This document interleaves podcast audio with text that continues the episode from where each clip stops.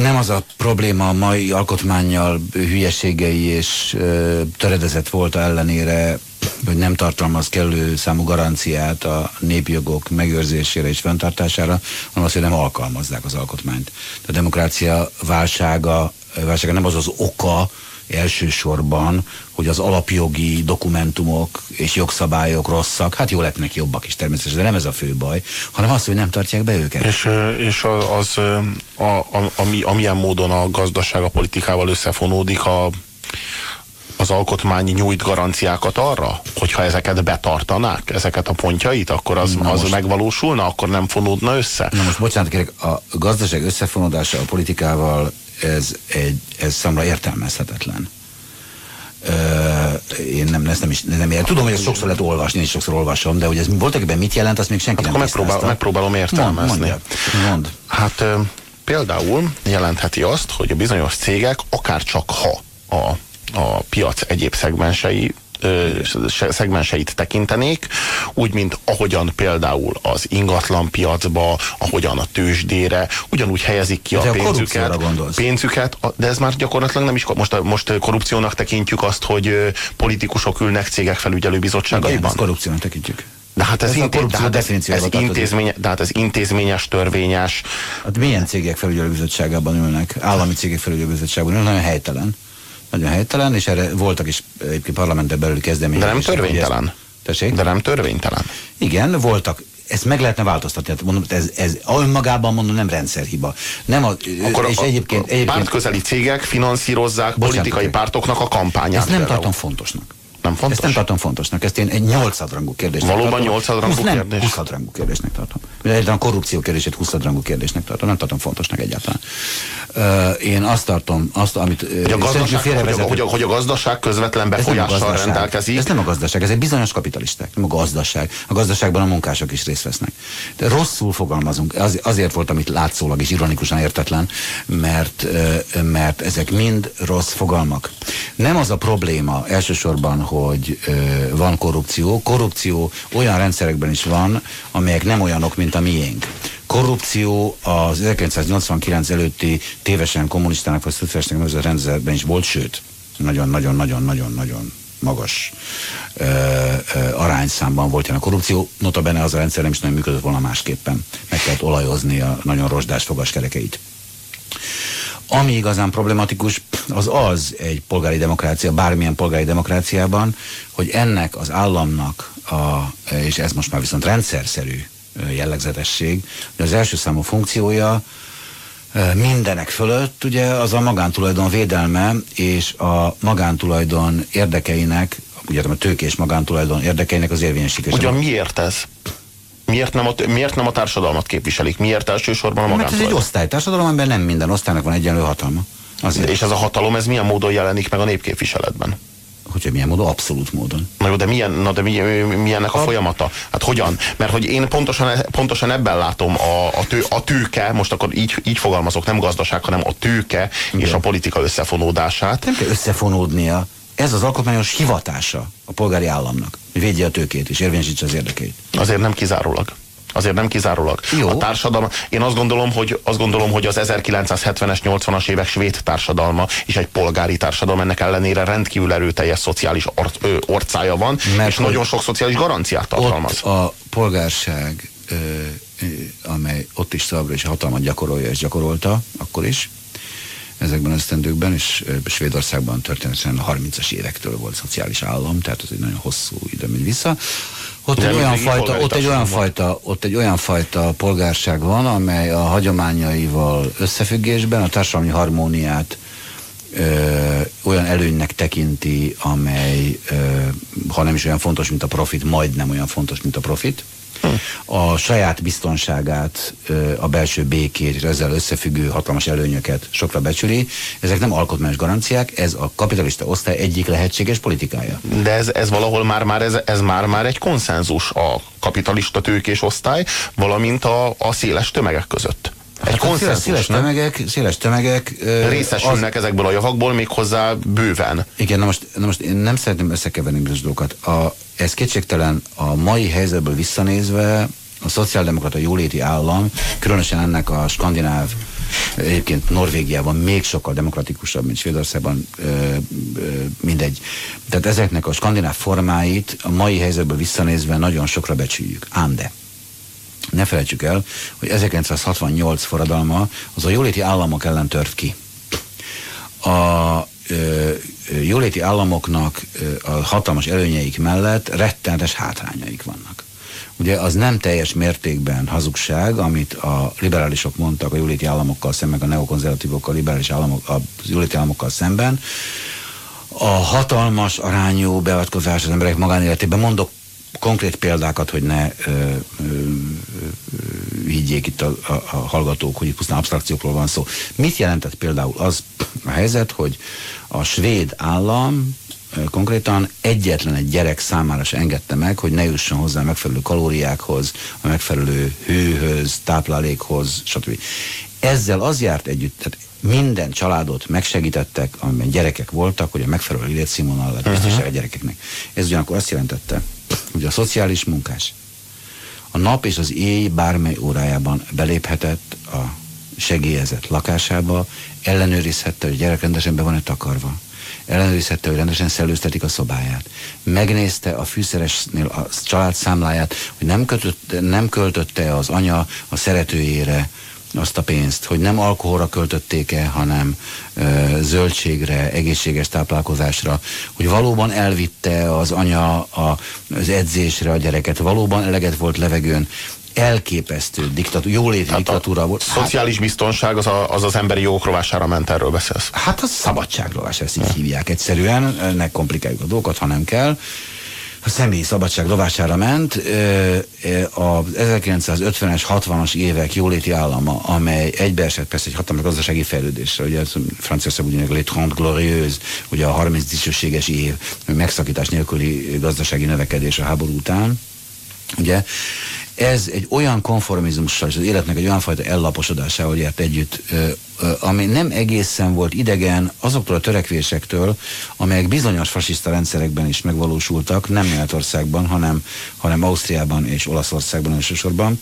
Ugye Olaszország volt az első olyan ország, muszlimi Olaszországa, ahol megszervezték a tömeges üdülést és a tömeges népszórakoztatást, a dopo lavoro, ez munka utánt jelent olaszul, a dopo lavoro rendszerével.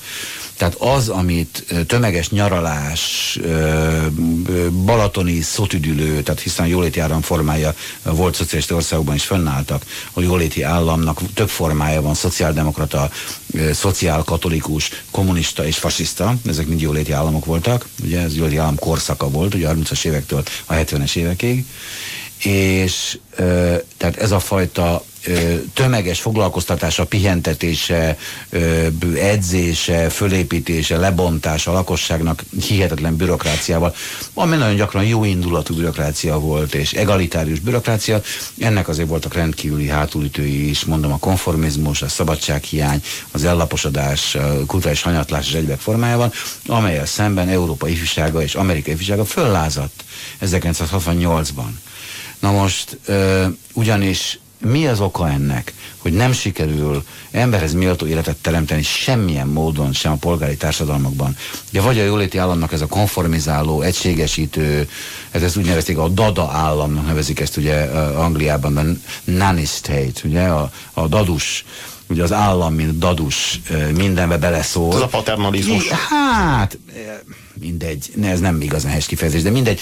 Tény az, hogy kitörli esetleg az állampolgár csecsemőnek a fenekét gyöngéden és puhán, ugyanakkor azonban arra kényszeríti, hogy fejével az ablak felé feküdjön, reggel 6-kor fölként, vitamint egyék, ne sok édességet, hanem gyümölcsöt, tehát rendkívül erőteljes beavatkozás.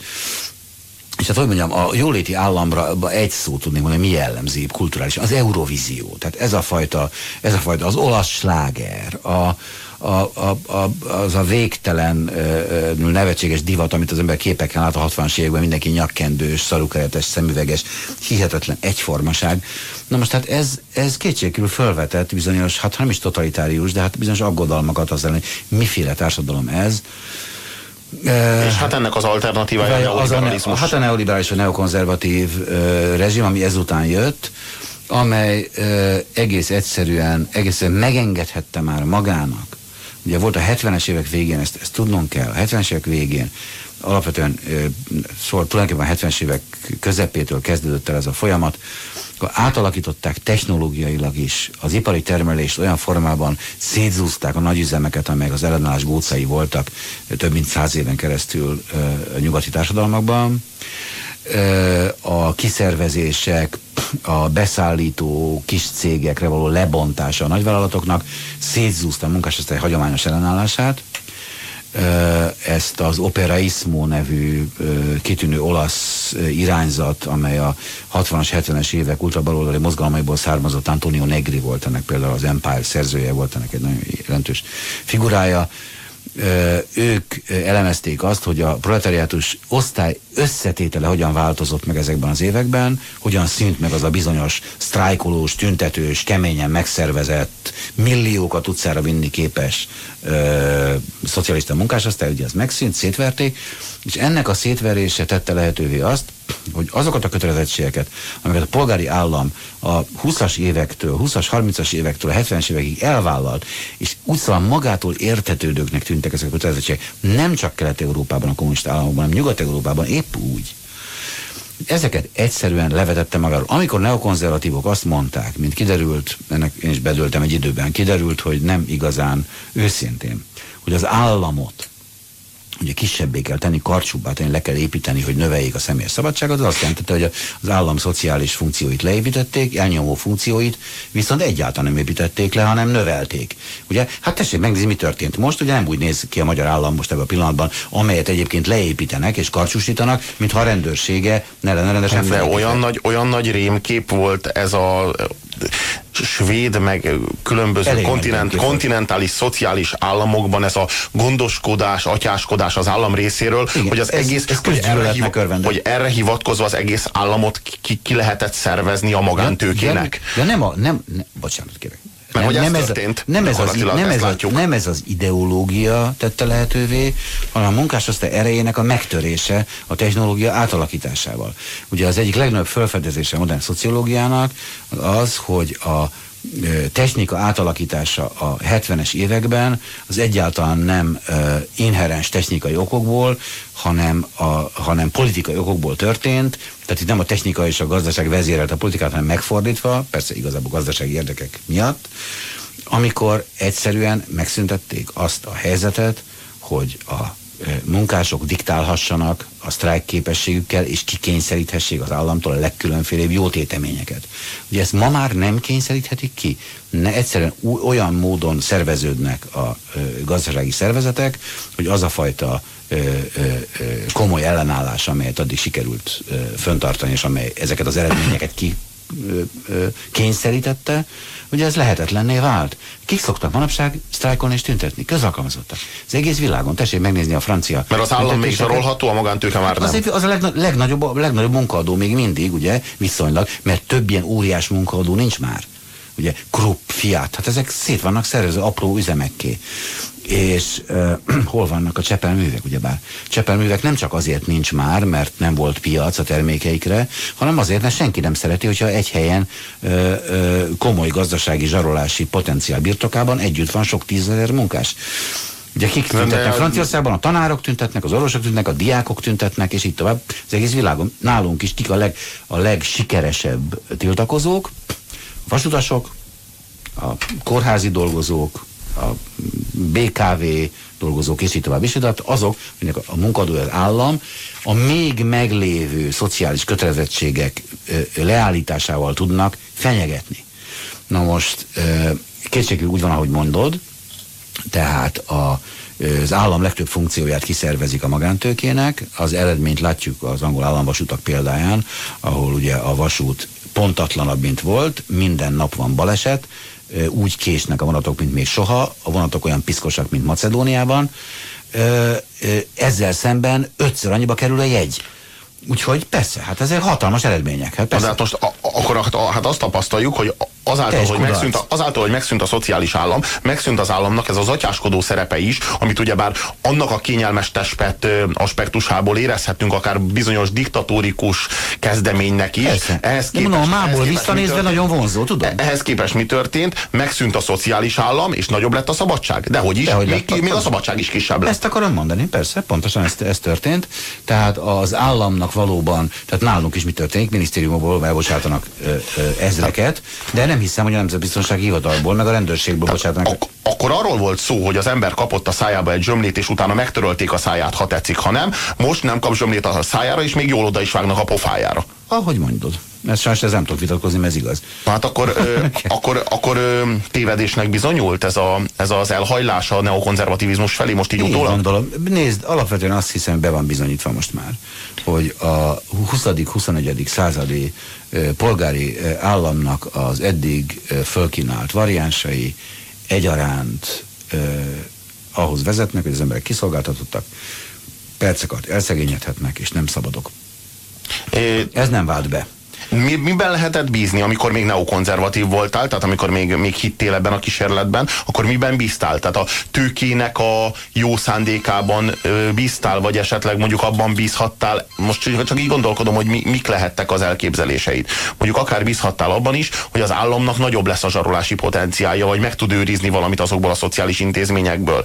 De hát vajon szándékában áll, hiszen látványosan a tőke és az állam nagyon-nagyon nagyfokú, nagyon széles körű világszövetségét tapasztaljuk. Tehát a neokonzervativizmus az mi mást is jelenthetne, látva George Bushnak meg Dick Cheneynek a tevékenységét, ahol pontosan azt látjuk, hogy bizonyos fegyvergyártók, bizonyos olajcégek állami érdekeltségekkel rendelkeznek, az államban résztvevő legmagasabb szintű funkcionáriusok magánérdekeltségekkel rendelkeznek. Tehát így kezd összeszerveződni, egy darab nagy koncerné szerveződni az állam meg a magántőke. Ez mindig így volt. Ez természetesen mindig így volt. De hát akkor miben lehetett bízni akkor? Hogy majd érdekük lesz fenntartani a jóléti államot azután is? Nem, semmi ilyesmi. Én valóban azt gondoltam, mindenkivel együtt van, olyasmi, ami egyáltalán rekonstruálni tudom, mit gondoltam még akkor, ugyan rég volt. Mondom, leírtad azért pár hasában.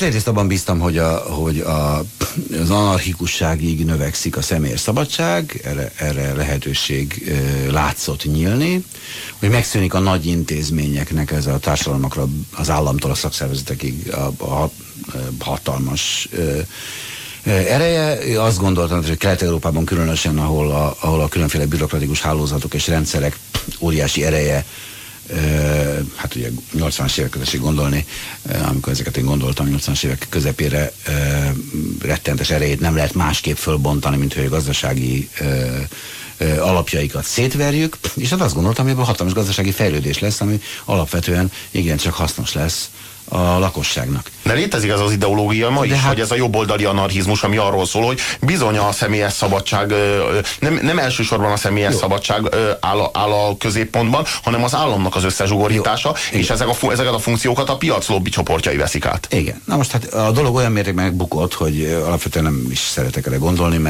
mert hogy ez semmilyen értelemben nem vált be. Amit egyébként az is mutat, hogy a legtöbb neokonzervatív intellektuális csoport fölbomlott. Tehát ez politikaként még létezik. És a tervek szerint a tőkével mi lett volna? Tehát a tőke az hogyan állt volna hozzá ez a folyamathoz? Az egyén teljes körű személyes szabadságához. Nem akarta volna átvenni azt a funkciót, amit az állam hagy? Hát a tőke természetesen nem olyan struktúrája, mint az állam. Nem olyan struktúrája, mint az állam. A tőke ez nem szervezet, a tőke ez egy funkció és egy folyamat, és mint ilyen teljes mértékben személytelen és közvetlen hatalmi érdekei, mint ilyenek nincsenek, kivéve azt, hogy azt teljesen, amit akar. Tehát a tőkének szabadságra van szüksége saját maga számára, és minden kevesebb szabadságra a többiek számára, de na jó, rendben van, hát ugye az ideológiai vakság nem egy új jelenség, és hát magam is szenvedtem bele a vakságban, és ma is nagyon sokan szenvednek.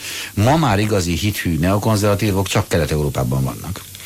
Ugye hiszen nyugaton, hát hamarabb kiderült, hogy milyen nagy bajok vannak ezzel az egész dologgal. Kiderült a dolognak a filozófiai tarthatatlansága is egyébként. Ez olyan filozófiai antropológiára, olyan emberképre támaszkodik, amely illuzórikus. Bushikat, Blairéket nem tekinthetjük annak? De mondom, politikailag még létezik. Intellektuálisan nem létezik többé. Politikailag is rettenetesen meggyöngült. Hát még nézzük Angliát, mert mégis a műhelye volt ennek a dolognak. Ugye ma Blair ugye bukásra áll, és a New Labour vissza fog térni egy középutasabb politikához, egy szociáldemokratább, ez még mindig kevésbé lesz az, mint volt valaha, de ez válthatja fel egyébként ezt a Gordon Brown úgy gondol, de nem is csak Angliában, és, hanem úgy globálisan. És hát az érdekes megnézni a konzervatívok fejlődését Angliában, akik megpróbálják, hát ez egyrészt ugye a szokásos helyezkedés a politikában megpróbálják balról előzni a lévet. Ugyanakkor azonban ez az új pasas, aki ott van, akit különösen nem szeretek, a David Cameron, az új vezetője a Tory pártnak, ez nagyon határozottan például környezetvédő, nagyon határozottan gyermek és nővédő, gyermekszegénység ellen lévő. De nincs is más tere. Koncepciója. De nincs is más tere, hát igazából a... Nem ez az érdekes, mert ahogy mondjam csak... Már bejátszotta az egész jobb oldalt a Blair gyakorlatilag, hát most ő már ő hova helyezkedjen? Igen, csak hát a Blair amúgy sem szavazott volna soha a konzervatív középosztály, tehát az ott is úgy van, mint nálunk, hogy mint mindenütt a világon, hogy vannak kulturális identitások a politikában, amelyeket nem könnyű megváltoztatni. Nem azt jelenti, hogyha mondjuk a David Cameronnak baloldali politikára ez tartalmilag, mint a következő munkáspárti vezetésnek, attól munkáspárti szavazók nem fognak a Torikra szavazni, és megfordítva szavazni, nem így van, az emberek nem étlapról választanak, mert politikai identitásaik is vannak, és nem csak érdekeik. Tehát jó. De most nem erről beszélek, hanem arról, hogy válságban van ez az egész neokonzervatív konszenzus, amely kétségkívül 80-90-es években fönnállt és meghatározója volt. Ugye egybeesett ugye 89-es rendszerváltással Kelet-Európában, és hát ezért notabene mi rendkívül megerősítettük a neokonzervativizmust nyugaton. A 89 az nyugaton a neokonzervatív, antiszociális fordulat mélységes igazolásának tetszett, és nem teljesen oktalanul, hiszen neokonzervatív politikát folytatott minden új kelet-európai új demokráciának nevezett rendszerváltott rendszer. Úgyhogy 89 többek között önigazolás ezek számára. Tehát Amerikában 89-nek a sajnálatos módon az a kontextusa, hogy Reagan győzelme. Tehát a neokonzervativizmus győzelme. Nagyon nagy mértékben így néz ki a világpolitikailag kevésbé szubtilisan informált emberek számára. És még van is benne igazság természetesen, nem olyan sok, de azért valamicske van benne. Na most ennek az egész fordulatnak vége van. Tehát egyrészt a neokonzervatív politika nem vált be, egyrészt a saját terminusaiban sem vált be, mert nem okozott gazdasági fejlődést. A gazdaság legnagyobb bajban van a neokonzervatív államokban. Azok az államok fejlődnek ma, amelyek rendkívül erőteljes, etatista, beavatkozó, kínálatserkentő politikát folytatnak, elsősorban Dél-, Kelet- és Dél-Kelet-Ázsiában. Ugye ezek nem folytatnak neoliberális gazdaságpolitikát, és ők a sikeresebbek. Ez egyik. Ugye Amerika eladósodottsága katasztrofális. És ki hajtja be? Nagyon rossz, az amerikai hadsereg. Tehát senki, mert hát csak az egy hadsereg van már a világon. De na most... De hát ez akkor is problémákat okoz azért, szóval mondjuk Amerikát nyilván nem tudják úgy megfegyelmezni, mint Magyarországot, hogyha nagy az adóssága, de azért ott is nagy gazdasági bajok vannak, és csökken az iparban, kereskedelemben, szolgáltatásokban foglalkoztatott dolgozóknak a nominálbére is csökken. Csökken a szabadság. Most már ez alapján, amit előadtál, úgy látom, hogy a polgári társadalomnak a keretei közt el sem tudsz képzelni újabb és újabb alternatívákat, tehát így be lett játszva gyakorlatilag az egész pálya. Ez tehát akkor azt jelenti, hogy fegyverbe, és akkor tehát pont úgy, ahogyan a... Nem pont úgy. Nem? Úgy nem. Hát akkor hogyan? Tehát akkor viszont tehát így most akkor nem másról beszélünk, csak hogy értsen, proletárforradalomról beszélünk? Két dologról beszélünk egyszerűen, ezt próbálom, ezért is van az, hogy engem gyakran félre szoktak érteni, ez részben a helyzet hibája, nem az olvasóimé, és még csak nem is az enyém. Ugyanis én nem vagyok, nem tartozom a forradalmi gondolkodóknak az a fajtájához, akik a minél rosszabbnál jobb pártján vannak, vagy akik közömbösek a reformok iránt. Tehát én reformpárti vagyok, nem a Gyurcsány értelmében, de én reformpárti vagyok, tehát én egyáltalán nem gondolom azt, hogy a jóléti irányú reformok, vagy legalábbis a neokonzervatív szélsőségek visszafogása, mert a jelen politikai helyzetben maximum ebben gondolkozhatunk, lássuk be, hogy ezeknek nincsen értelme. Tehát én egyáltalán nem hiszem azt, hogy ha bár persze az alapvető problémákat nem oldja meg, azért a segélyek növelése, a munkanélküli segély folyósítása, élettartamának meghosszabbítása, a szociális segély munkahelyhez való kötésének a megszüntetése és egyebek nem okoznának rendkívül pozitív változásokat. Dehogy nem. Hogyha hát rengeteg reformista tennivaló van, és ezeket én szívesen támogatnám, ha volna olyan politikai erő, amely erre indítatást érez, hogy ezt képviselje, és az az érdekes az egész mostani politikai helyzetben, hogy az a politikus, aki erre némi hajlandóságot mutatott, az nem más volt, mint maga Gyurcsány Ferenc a választások előtt.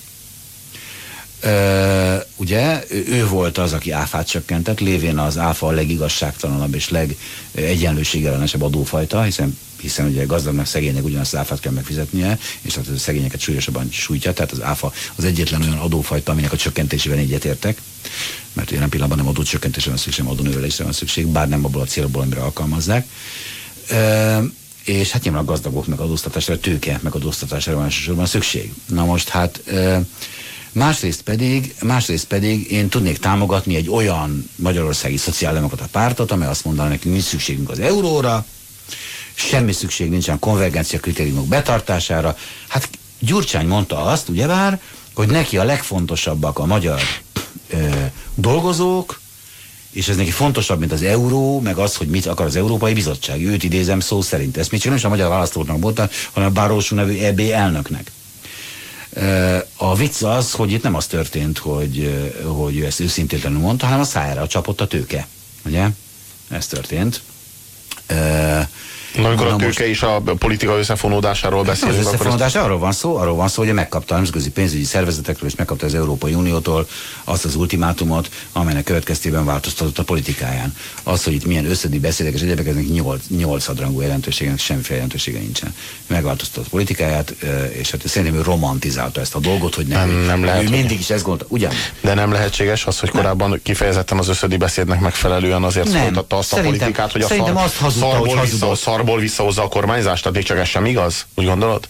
Tehát nem a szarból akarta visszahozni a kormányzást? Természetesen, de azért lehetett látni a 100 lépés programban és egyebekben, meg a könyvében, az Útközben című könyvben, hát ami egy rendes szociáldemokrata könyv. Én nem vagyok szociáldemokrata, de mondjuk azt a könyvet elfogadom szociáldemokrata könyvnek. És abban voltak olyan reformlépések, nem mindegyik távol, de mondjuk a javasolt reformlépései 40%-ával egyet tudtam érteni. Na most ez nem elég magas százalék az én esetemben, ugye, vagy bárki esetében. Na most tehát én nem állítom azt, hogy a mai jelenlegi magyar politikai palettán elképzelhetetlen volna, hogy valaki egy normálisabb politikát folytasson, de jelen pillanatban az nem áll rendelkezésre. Tehát egyrészt én igenis helyeselném még a legszerényebb reformokat is, amelyek csökkentenék az emberek terheit, és csökkentenék a bizonytalanságukat, ami rettenetesen súlyos. Ugye, hogyha ilyen ütemben növekszenek a megélhetési költségek, a Magyarország a legsötétebb jövő elé néz. Na most tényleg a legsötétebb jövő elé néz, és nem csak azért, mert az emberek tiltakozni fognak, és nem lesz stabilitás, hanem egy csomó ember éhen fog halni. Hát szóval ez nem tréfa. Éhen halni, ezt szó szerint tessék úgy érteni, hogy olyan rosszul fog táplálkozni, és olyan hideg szobában fog aludni, ami következtében megrövidül az élettartama. Tehát nem effektíve, bár ilyen is lesz, hal éhen, mert éppen aznap nincs egy darab kenyér, amit megegyék, hanem ott olyan egészségkárosodások származnak a szegénységből, amely rettenetesen tönkre fogja tenni azt is, ami van. Na most, ugyanakkor tisztában vagyok azzal is, hogy ezek a reformok önmagukban nem oldják meg az alapvető kérdéseket, tekintettel arra, hogy ennek a társadalomnak az alapja az a tőkének való alávetés. Na most abban a pillanatban, ahogyan, ha a tőke korlátozatlanul uralkodik, mert mindig is uralkodott eddig, a szovjet típusú társadalomban is uralkodott, ha korlátozatlanul uralkodik, ha nincs vele szemben szervezett és tudatos ellenállás, abban az esetben nincs és nem lehetséges más végkimenetel, mint a társadalom tőkével nem rendelkező nagy többségének az ilyen vagy amolyan tönkremenetele. Nem arról volt szó a jóléti állam idején, hogy létezett az állam, amely erős volt, mondjuk olyan volt, mint a gazda, és volt a kezében egy póráz, és a póráz végén ott volt a tőke, valameddig mehetett, de nem mehetett el akármeddig. Aztán az történt, hogy... Ez téves kép, ez téves kép. Ez jó lett volna, ha így lett volna. De ez még a szovjet típusú társadalomban sem volt így. Ugyanis az a fajta fölhalmozási kényszer, amely minden árutermelésen alapuló osztálytársadalmat jellemez, belértve kommunista típusú társadalmakat, az azt jelenti, hogy az igazi kezdeményezés, az igazi erő, az mindig a tőke kezében van. Az állam, a jóléti államokban is a tőke eszköze volt, de mások voltak a tőke céljai ezekben az időkben és ezeken a helyeken. Nem a profit maximalizálás volt a tőke célja? Nem, hát a tőkének a célja ez volt természetesen, csak a tőkének az volt a célja. Két célja lehetett ugye a munkásmozgalommal szemben, az egyik a kiegyezés, a másik az letörés. Na most a kiegyezés hosszú ideig, és a beépítés, és a lekenyerezés, és a manipulálás, az sokáig, ez mind egy és ugyanaz. Ugye volt sokáig a célja ezeknek az államoknak, és ne felejtsük el, időnként kényszer is volt. Nagyon sötét dolgok is vannak. A Roosevelt-féle New Deal egyik legfontosabb ihletője a Mussolini-féle Carta del Lavoro volt. Tehát ne felejtsük el soha, hogy ez bizonyosan egy egységes pillanata volt a fordista, tehát a nem modern, a nem legmodernebb kapitalizmusnak, a mostani, a komputer és az automatizálás előtti, a robotizálás, bocsánat, előtti kapitalizmusnak volt egy politikai formája. Ugye ez fordizmusnak nevezik ezt a régi fajta kapitalizmust. Ugye ennek a formája a jóléti állam volt, tekintettel arra, hogy a futószalagot nagyon könnyű leállítani. Egy olyan társadalomban, ahol a legfontosabb termelési kapacitások nem a tőke kezében vannak, a szó stratégiai és fizikai értelemben a munkások kezében, mert egyszerűen bevágja azt a csavarkulcsodba és megáll a futószalag, ott ki kell egyezni a munkásosztályra. Na most a tőkének sikerült egy nagyon hosszú küzdelem árán elérnie, hogy ez ne legyen többé így, de amikor a jóléti állam működött, ugye akkor is az történt természetesen, hogy a szakszervezeteket és a szocialista pártokat, vagy a Nyugat-Európában kommunista pártokat is, egyszerűen beépítették a rendszerbe. Melyik volt az a párt Nyugat-Európában először, amely a takarékossági intézkedéseket és az önkorlátozás és a béremelésről való lemondást hirdette meg? Az nem az angol konzervatív párt volt, hanem az olasz kommunista párt 1963-ban. Ugye? Mert hogy cserébe azokat a pozíciókért, amelyeket élvezett az önkormányzatokban, és informális befolyásért a kormány szervekben, meg a kulturális befolyás és a média befolyás. Ugye? Olaszországban az 1980-as évekig be nem mehetett valaki egy filmstúdióba, hogyha nem volt kommunista pártag. Na már most, ez nem vicc, a legnagyobb rendezők, mint kommunista pártagok voltak, Viscontitól kezdve mindenki. Na most, úgyhogy a kulturális hatalma a kommunista pártnak szinte abszolút volt Olaszországban, ugye 40 évig, ugye 50 évig. Na már most, akkor ez mégiscsak egy konszenzus volt. Hát ez egy olyan konszenzus volt, hogy az alternatívája ennek a CIA által megszervezett puccs volt. A kommunista pártnak világosan megmondták, amennyiben főhatalomra törekszik, és szemben áll a NATO-val, akkor betiltják, és jön a terror és a katonai diktatúra, erre nagyon komoly tendenciák voltak Olaszországban, vagy pedig kiegyezik egy részhatalom birtokában, ugyanakkor a tömegeit rákényszeríti arra, hogy a tőke legfontosabb követeléseit teljesítsék. És ez nagyon szép, simán meg is történt. Ki verte le 68-ban a forradalmat Párizsban? A kommunista párt.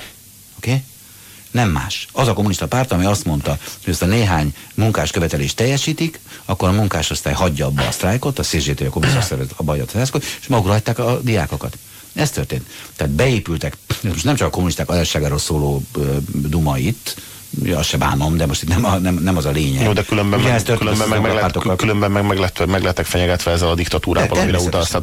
Talán az jobb lett volna, tehát mégis nem lehetett egy konszenzus. Én szóval nem mondom, hogy rosszabb volt. Mondtam, és ismétlem, egyetértünk ebben teljes mértékben, hogy a mából visszanézve a jóléti állam paradicsom.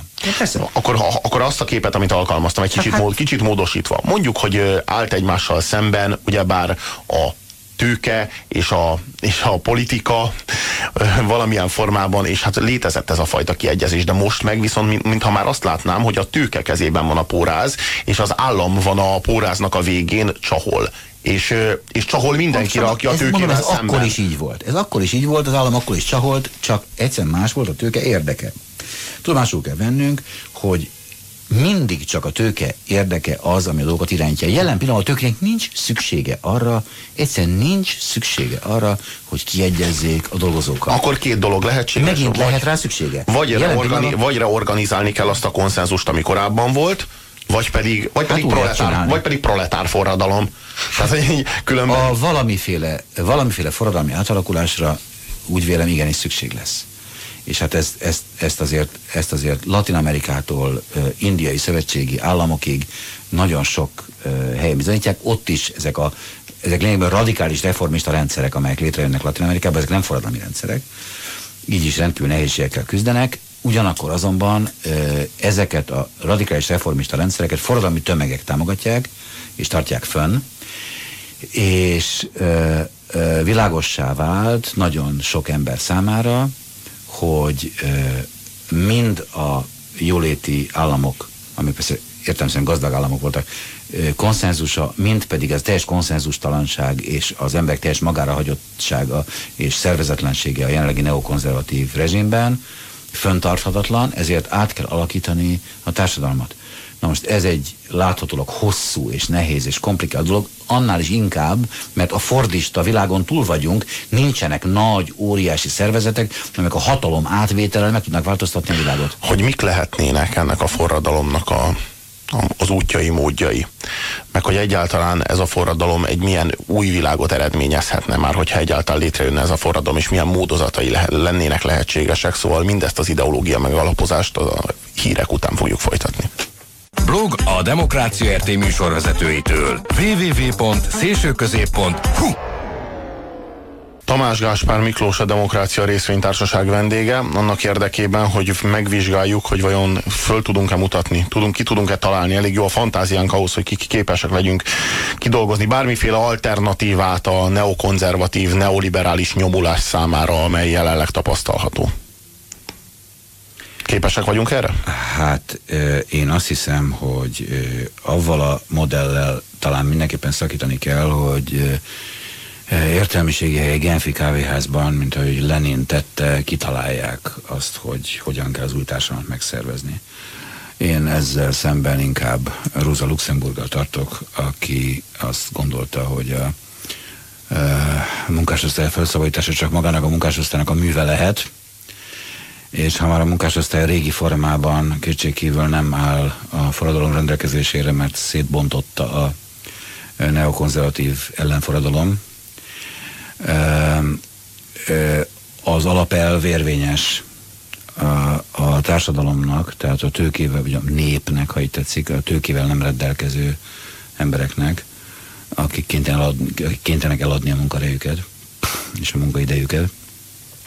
Nekik maguknak kell ezeket az új formákat megtalálni. Nem hiszem. Ez a szétbontás, ez arra vonatkozik, hogy térben ők különböző? Térben, időben és szervezeti formákban. Tehát nyilvánvaló, hogy ma olyan termékek kerülnek az áruházak polcaira, vagy a háztartásokba, amelyeknek az előállításában olyan személyek vettek részt, akik soha életükben egymással személyesen nem találkoztak.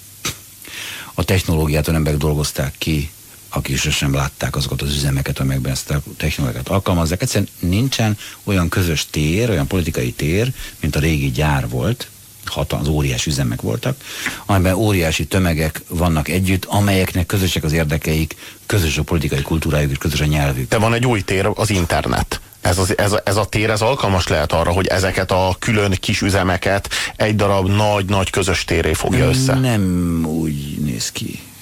Attól tartok. Az internet legalább annyit szór szét, mint amennyit összeköt a természeténél fogva. És egy nagyszerű eszköz, de éppen a végtelen szabadságánál és végtelenségénél fogva éppen úgy lehet ennek a neokonzervatív ellenforradalom okozta a szétszóródásnak és a médiuma, mint az összefogásnak a médiuma.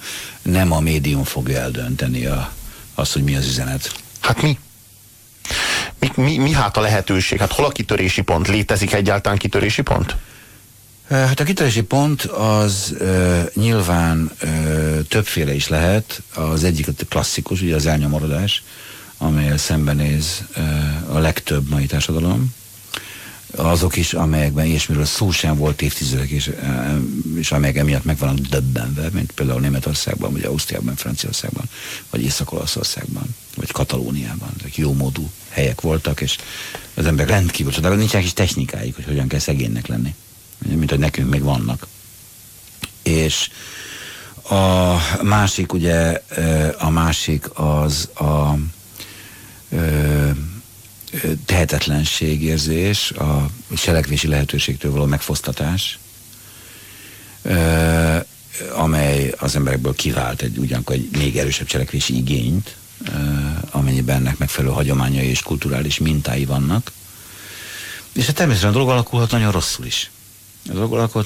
Tehát az, hogy a világban baj van, ebből le lehet vonni olyan következtetéseket, amelyek az emberiség emancipációjához, a felszabaduláshoz, és a jóléthez, és a bőséghez, és a szabadsághoz, és a játékossághoz, és az élvezethez vezetnek, és lehet olyan lehetőségek is, amelyek további csonkítását hozzák létre az emberi lénynek. Hát erre az utóbbira sajnos több példánk van, mint az előbbire. Ugye?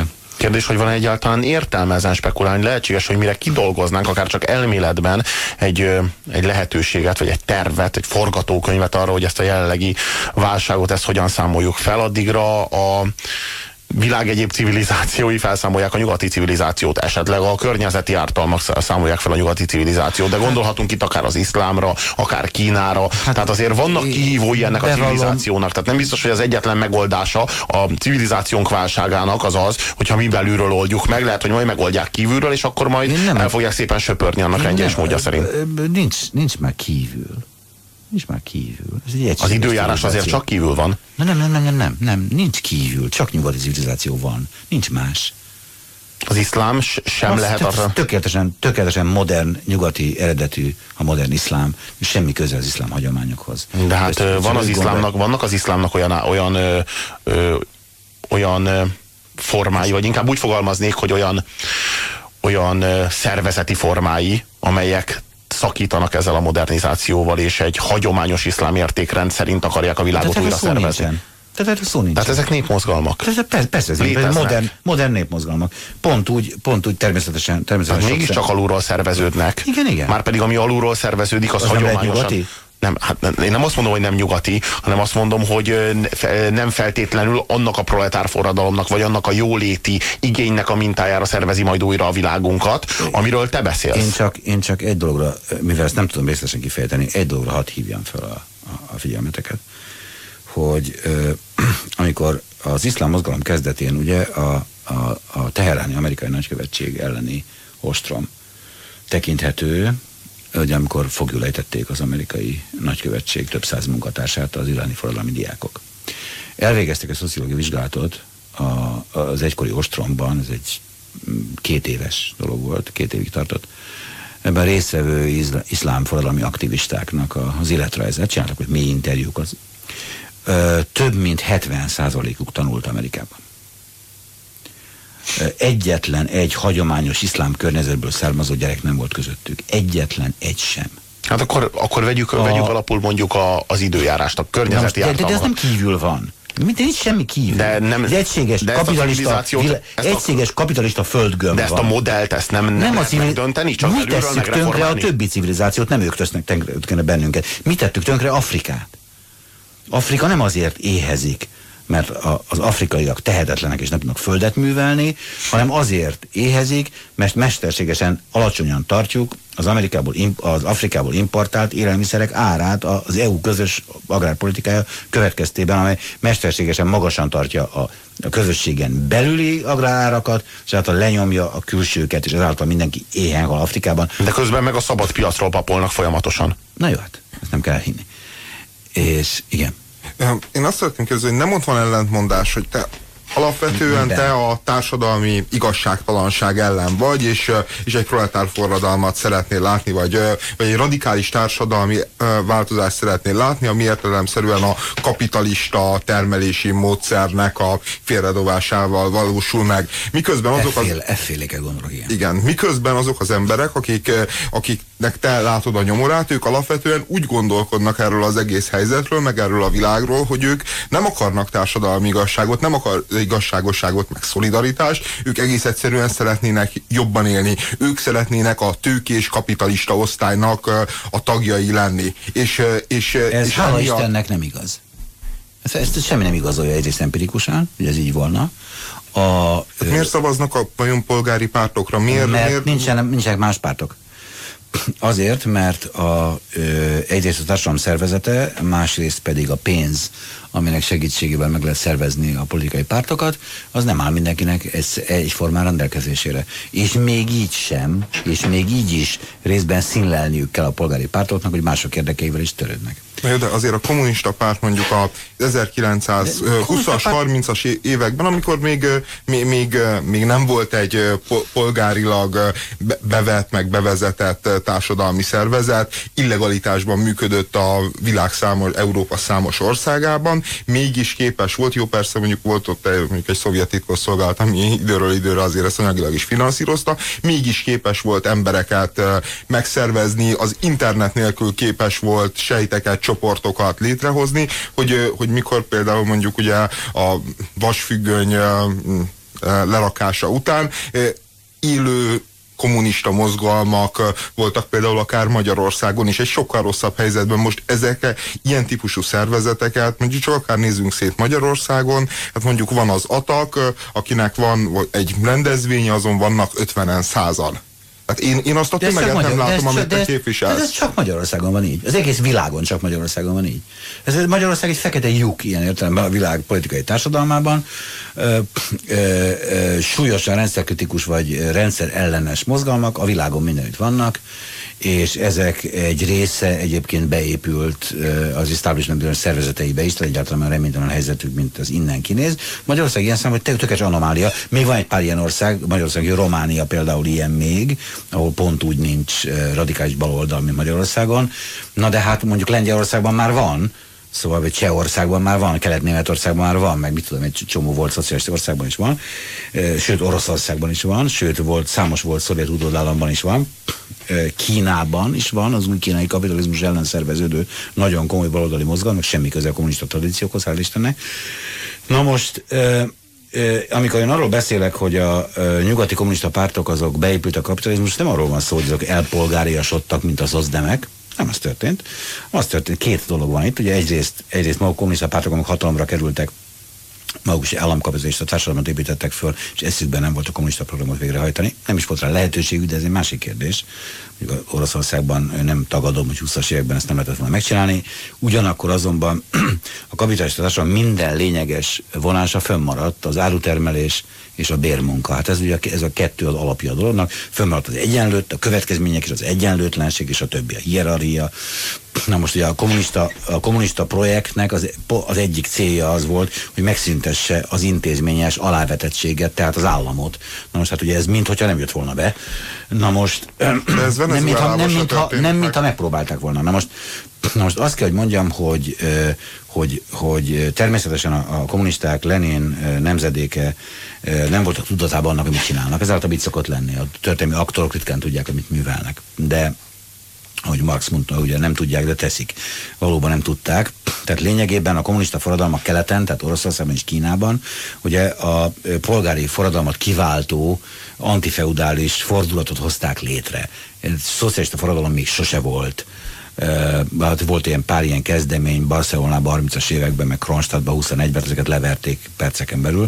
Na most, amit az érdekes, hogy ezek a pártok kezdetben nem tudatosan egy erőteljes, jóléti államkapitalizmus diktatúrás változatban megteremtettek, és e tekintetben nem voltak sikertelenek, ezt se felejtsük el, nem voltak sikertelenek. A Kádár rendszer iránti vonzalom Magyarországon nem csak a baloldalon létezik, a jobb oldalakban pont úgy él érdekes módon, és ennek vannak nagyon komoly okai, hát jelesül magasabb volt az életszínvonal, hát ugye 70-es években, mint ma, következésképpen ez nem egészen érthetetlen, még jobb volt a a foglalkoztatási helyzet, jobb voltak a szociális szolgáltatások, kisebb volt az egyenlőtlenség, és nem csak a csúcsokon. Minden esetre ugye le kell vonni bizonyos következtetéseket abból, hogy a volt kommunista pártok mindenütt milyen élénk támogatói voltak ennek az új korszaknak.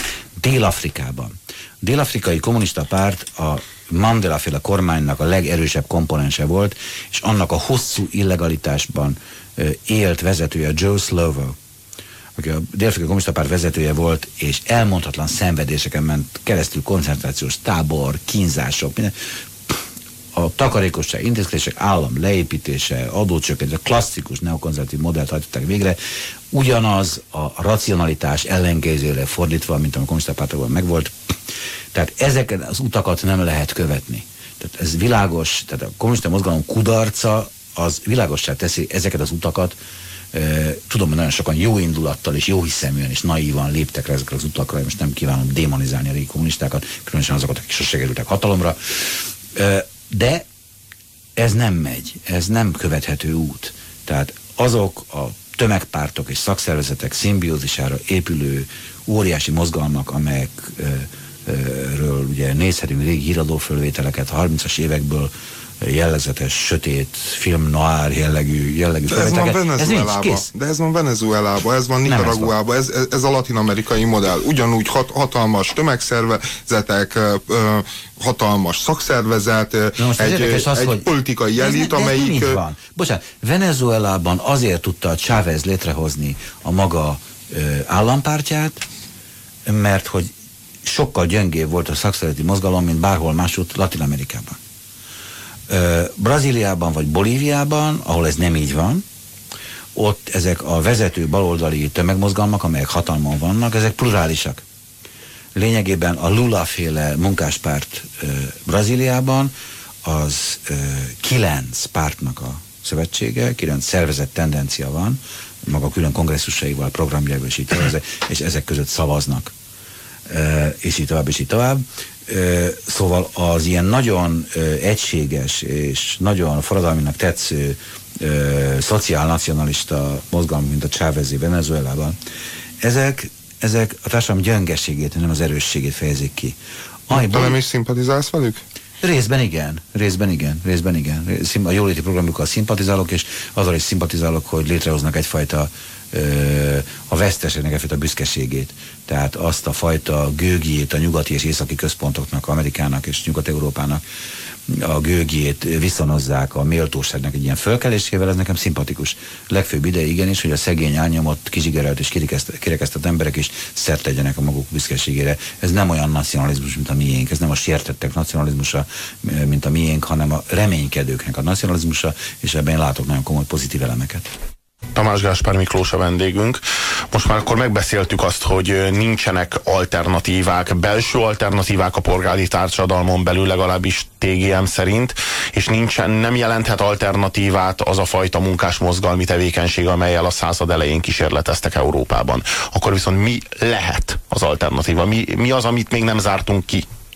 Na most ugye egyrészt meg kell mondanom, hogy én azért alapvetően az utóbbi másfél évtizedben szeretném megérteni egyáltalán a tőkés társadalmat, és ennek valamiféle értelmes kritikáját nyújtani, természetesen sok mindenki mással együtt.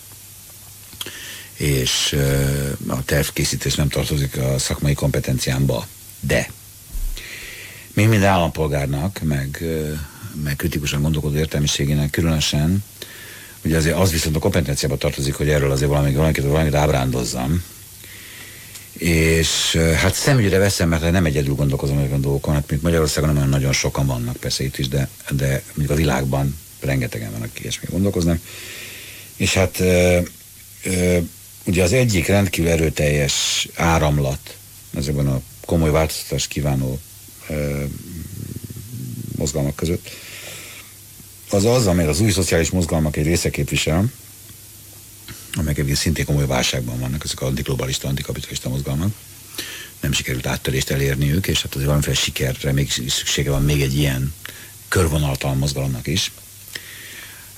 De ezek még mindig vannak, és nem erőtlenek, és ezek a mikropolitikák összeadódásából, új magatartásformák kikísérletezéséből próbálnak valamit előállítani, kombinálva a kivonulás bizonyos technikáival. És hát itt érdekes mondom, visszatérések vannak az utópista szocializmus bizonyos gondolataihoz, sőt, a 60-as évek bizonyos formái látszanak újra fölbukkanni, szövetkezetek, kommunák, profit nélküli cserehálózatok állnak elő. Ugye hát nem véletlenül tüntették ki Nobel-díja Yunuszt, a mikrohitel koncepciónak a kitalálóját Bangladesben, ugye ő kapta most a Nobel békedíjat. Most ennek azért vannak radikálisabb variánsai is, amelyek teljes mértékben non-profit jellegű. Ez is nagy rész non-profit, amit Yunus csinál. Ezek non-profit bankok. Ugye őrületnek tűnik első hallásra, és hát ugye az legnagyobb siker. Sikerült valóban átalakítani a családi gazdaságokat, ugye egy agrárországban, ahol a családi gazdaságok jelentik a lényeget. Tehát ilyenfajta kísérletezések erőteljesen folynak, a pénz kikapcsolása elég nagy mértékben, és így tovább, lehetséges bizonyos hálózatokban. Ugye az interneten is vannak ezek a mozgalmak, copyleft, tehát a copyrightnak a megszüntetése és a föltörése, az ingyenes kultúrafogyasztás bevezetése, ugye az illegális letöltések milliárdjaival, és így tovább. Tehát vannak mindenféle, ezek apróságok önmagukban természetesen, de nem teljes mértékben kilátástalanok. De hát ezektől az utópikus dolgoktól eltérően aztán vannak mindenféle egyebek is, ugye hát azok a mozgalmak, amelyek megpróbálnak továbbra is az államra komoly nyomást gyakorolni. Most szeretném beszámolni egy sikerről, hogy ne csak komordókat mondjak. Ausztriában a választásokat megnyert szocialista párt elfogadta a szocialista párton kívüli társadalmi független baloldalnak azt a követelését, hogy garantált alapjövedelmet biztosítson mindenkinek. Teljesen független attól, hogy dolgozik-e vagy sem. 800 euró jár, mint Grundeinkommen, mindenféle föltétel nélkül minden embernek jár, azért, mert ember. Punktum. Na most ez valószínűleg, hogyha megváltozik a politikai helyzet Németországban, és újra egy, hát legalábbis egy középbal kormány, legalább hatalomra került a Szozdemek, Linkspartei, Zöldek, lesz újra egy ilyen kormány, akkor országos szinten is, de addig is elképzelhető, hogy szövetségi tartományi szinten be fogják vezetni a Grundeinkomment, az alapjövedelmet, a garantált alapjövedelmet bizonyos német tartományokban, és erre más helyütt is vannak nagyon komoly lehetőségek. Spanyolországban komolyan szó van róla, Olaszországban szó van róla, dél-amerikai államokban szó van róla. Sőt, az Egyesült Államokban szó van róla. Na már most ez nagyon komoly dolog volna, ez is egy kezdet, de hát mondjuk az, hogy nem tűri el a civilizált állam, hogy a polgárai éhen haljanak, ez egy nagyon nagy dolog. Persze Ausztriában már is, persze ezt fölpuhították ezt a dolgot, igazolni kell, hogy munkát keres, ha munkaképes, meg mit tudom, micsoda, de kétségtelen, hogy azok a személyek, akik kiesnek a különféle biztosítási hálózatokból és segélyezési hálózatokból, azok azért kétségül az éhhaláltól meg vannak mentve. Na már most ez járni fog a bevándorlóknak. De ez felülről, Na de hát de alulról kényszerítették rájuk. Ezt úgy kényszerítették rájuk, hogy egyszerűen beszivárogtak a Szociáldemokrata Pártnak a szervezeteibe, és sikerült olyan, mivel a Szociáldemokrata Párt Ausztriában egy viszonylag demokratikus szervezet, tehát az alapszervezetek képesek politikai programok tekintetében szavazni. Ennek következtében sikerült rákényszeríteniük a pártvezetőségre, amely ezt kénytelen volt bevenni a programjába. Igaz, hogy az a komikus a dologban, nem számítottak arra, hogy nyerni fognak. Arról beszélte, hogy miközben Nyugat-Európában, meg Latin-Amerikában ezek az ultra-radikális, vagy ultra-baloldali mozgalmak erősödnek, aközben Magyarország az egy fekete lyuk ilyen tekintetben. Sőt, Kelet-Európában is. De mondtad, hogy Csehország meg Lengyelország, ott pedig ott hasonló, mondjuk, mi az oka Magyarországnak az így módon való leszakadásában? Kádár János. A mai napig és ez érdekes mondani, szerintem rájátszott az, ami október 23-án történt. Ennek október 23-án a mai 2006. évi október 23-án következményei különfélék lehetnek, még nem tudjuk, melyek lesznek azok, de lehet, hogy a kádárizmust erősíti meg. Jelesül azt, hogy az ellenállásból csak baj van, az egyetlen út a kompromisszum, és a magánéletbe való visszamenekülés. Na most ez a stratégia a Kádár rendszerben nagyon sok ember számára igenis sikeres volt. Igenis sikeres volt, nem lehet azt állítani. Én utáltam, gyűlöltem, megvedettem a Kádár rendszert, és hánynom kellett tőle, amit gondolom sok hallgató is rossz néhány vesz tőlem most, de, mert hogy jobban élt akkor, de én is elismerem, aki utáltam ezt a rendszert, hogy ez sok ember számára egyéni stratégiaként igenis bevált. Na most ez volt Magyarországon, Magyarország történetében az egyetlen sikeres rendszer, a Kádár rendszer. A fene ott egye meg, ez egy sikeres rendszer volt, a saját céljait, köznyugalom, konszenzus, lassú, kitartó életszínvonal emelkedés, a szabadságfok pici-pici apró tágulásai. Többet nem ígértek, de ezt megtartották. És az emberek tűrhetően jól érezték magukat. Akkor is, amikor ezt nem tartom volna indokoltnak, de nekem hát mások az érzékenységeim nyilván. Hát akkor Mátyás király és Kádár János? Ebben maradunk? Mátyás király sem volt sikeres. Az csak egy mítosz. De az egyik legrémesebb uralkodója volt Magyarország történelmének. Szörnyű zsarnok, és igen, ismeretlen, felelőtlen ember. De mindegy. De a terveket, amiket kitűzött maga elé, meg célokat, azokat azért többé-kevésbé. Nem lett német-római császár, amit leginkább szeretett volna.